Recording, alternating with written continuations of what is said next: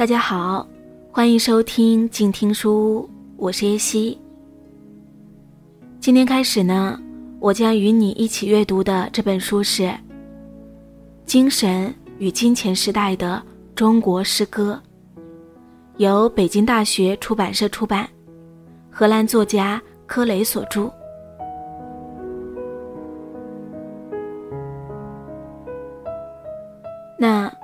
什么是当下的中国诗歌？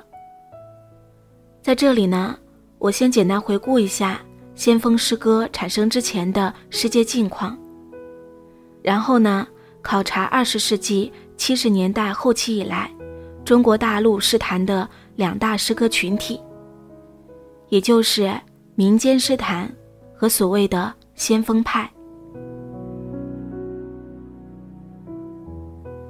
持续两千五百多年不曾间断的诗歌传统，让中国引以为傲。中国早期的诗歌文本见于《诗经》和《楚辞》。《楚辞》的作者之一是中国的源头性诗人屈原。《诗经》和《楚辞》至今依然深受中外读者的喜爱。李白、杜甫、李商隐、苏轼和李清照。等唐宋名家的作品也依然广为传颂。这些诗人生活的时代跨越了数个世纪，大约比现代时期早一千年。其作品是公认的中国文学巅峰之作，象征着整个中国文化的精华。唐宋诗歌堪称不朽的经典，但唐代之前、宋代之后。也有大量的优秀诗歌问世。中国古典诗歌有各种各样成熟精炼、音乐性极强的风格形式。山河壮美、王朝更迭、帝国兴衰、朝臣苦谏等是其经典主题。一些表现情爱思恋之苦的诗歌，会被习惯地阐释为统治者对臣仆。之耿耿忠心的漠视，这表明中国诗歌和政治之间有久远的错综复杂的关系。诗人和政治家、诗歌读者和诗歌作者，也为这种阐释惯性推波助澜。在中国诗界，作者往往也就是读者，诗人和政治家常常合而为一。一千多年前的南唐末代皇帝李煜是一例，毛泽东则是我们这个时代的另外一例。与世界各地相比，鉴于中国文化中政府和文学之间的本体性联系，这种身份巧合并非偶然。根据中国人传统的世界观，政府和文学的存在，均是道这种。宇宙原则的体现，道决定万物秩序，从自然界的季节更替到社会中的人伦关系。依据中国传统文艺观，文学的功能在于载道。例如，歌颂统治者的美德，规劝昏君向善。文以载道的文学观念和诗言志并不相悖。这里呢？志不是指个体感受，也甚少指意乱情迷，而是指特定情境中某种得当自适的精神状态。这样的精神状态，会让文学创作者的言行举止符合儒家的社会道德规范，也就是符合人民想象中的为官之道。这就说明了中国古代的科举考试。为何致力于考察那些求功名的士子们的诗词功底，也同样说明了为什么在中国传统中，一个人的诗词功底能够得到客观评价。就比如宇文所安所言：“读诗即为阅人。”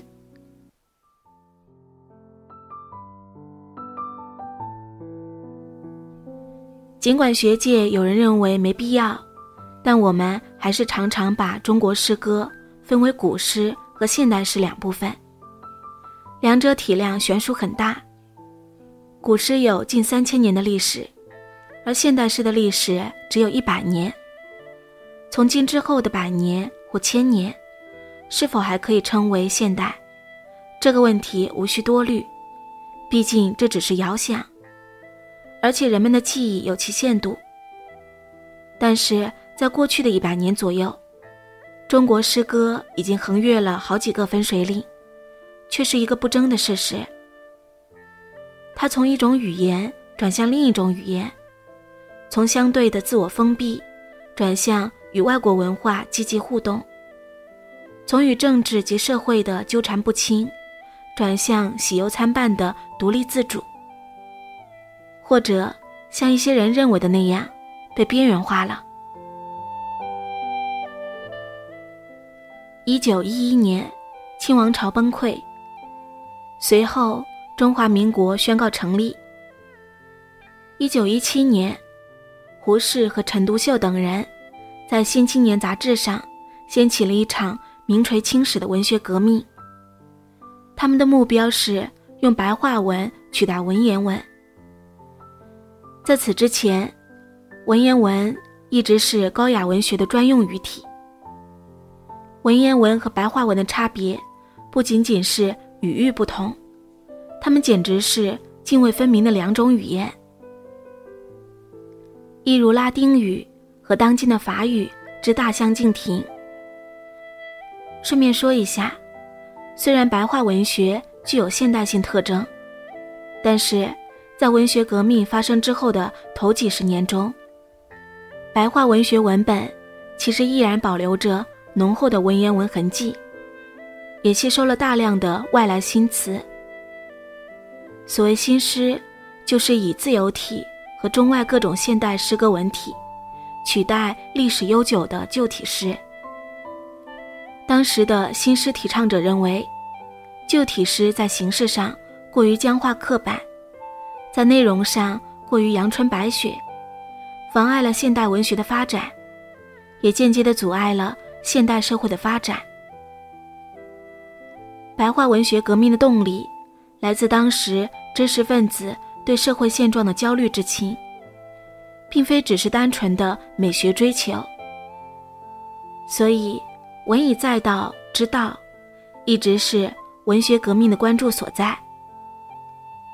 问题的关键在于，既然诗歌不再有进士佳绝之用，中国诗人自然也就逐渐失去了他们原先不言自明的社会地位。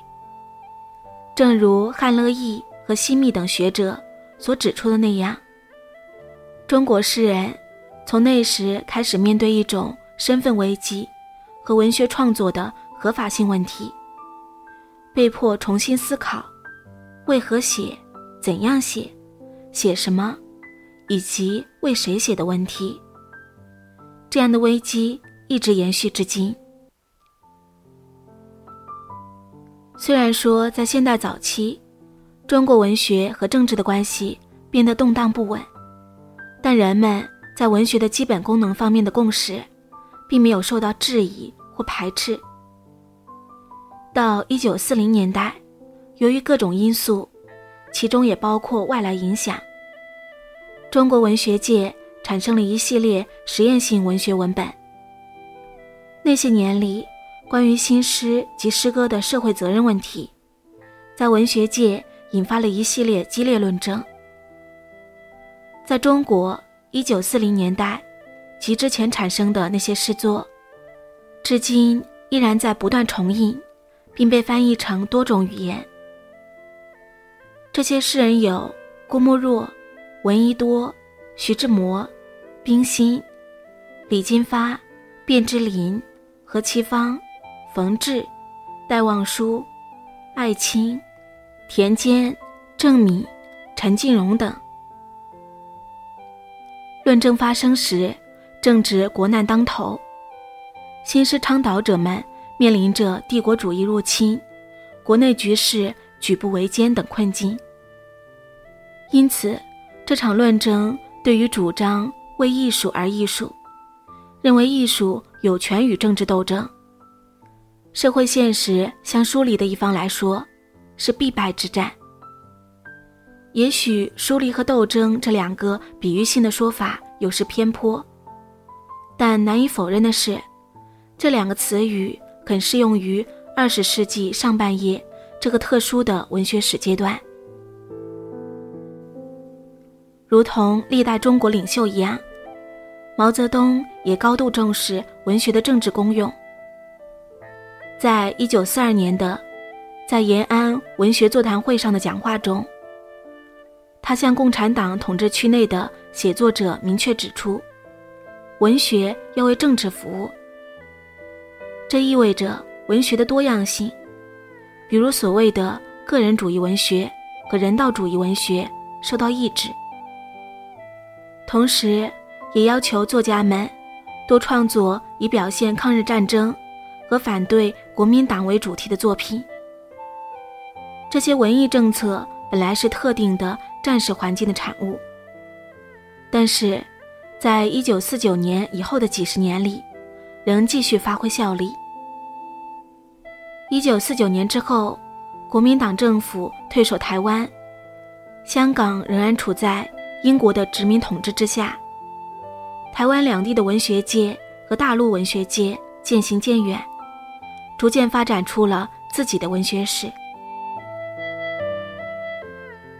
在中国大陆，一九四九年之后，文艺的生产、出版、流通、批评和学术研究活动，都开始在官方领导下进行，且作为一种意识形态工具被体制化，形成了从国家到地方的各级官方机构，就比如作家协会、社会主义现实主义，以及后来提倡的。革命现实主义与革命浪漫主义的结合，成为占主导地位的诗学观念。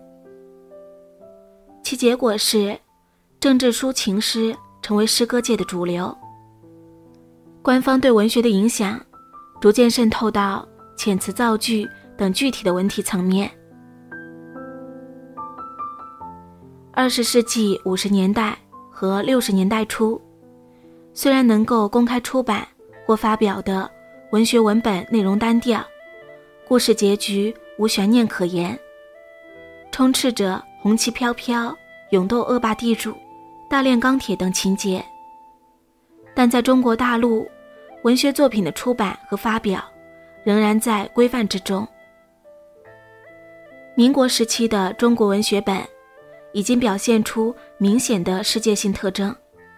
对外来影响也持开放态度。国民党退守台湾以后，台湾地区的文学继承了民国时期文学的这一传统。在这方面，大陆文学与台湾文学之间出现了极大差异。五六十年代，中国大陆并未停止出版翻译作品，但是对译作的挑选，越来越取决于原作者的。政治立场和国别。文革爆发之后，中国的文学活动实际上陷入了停滞。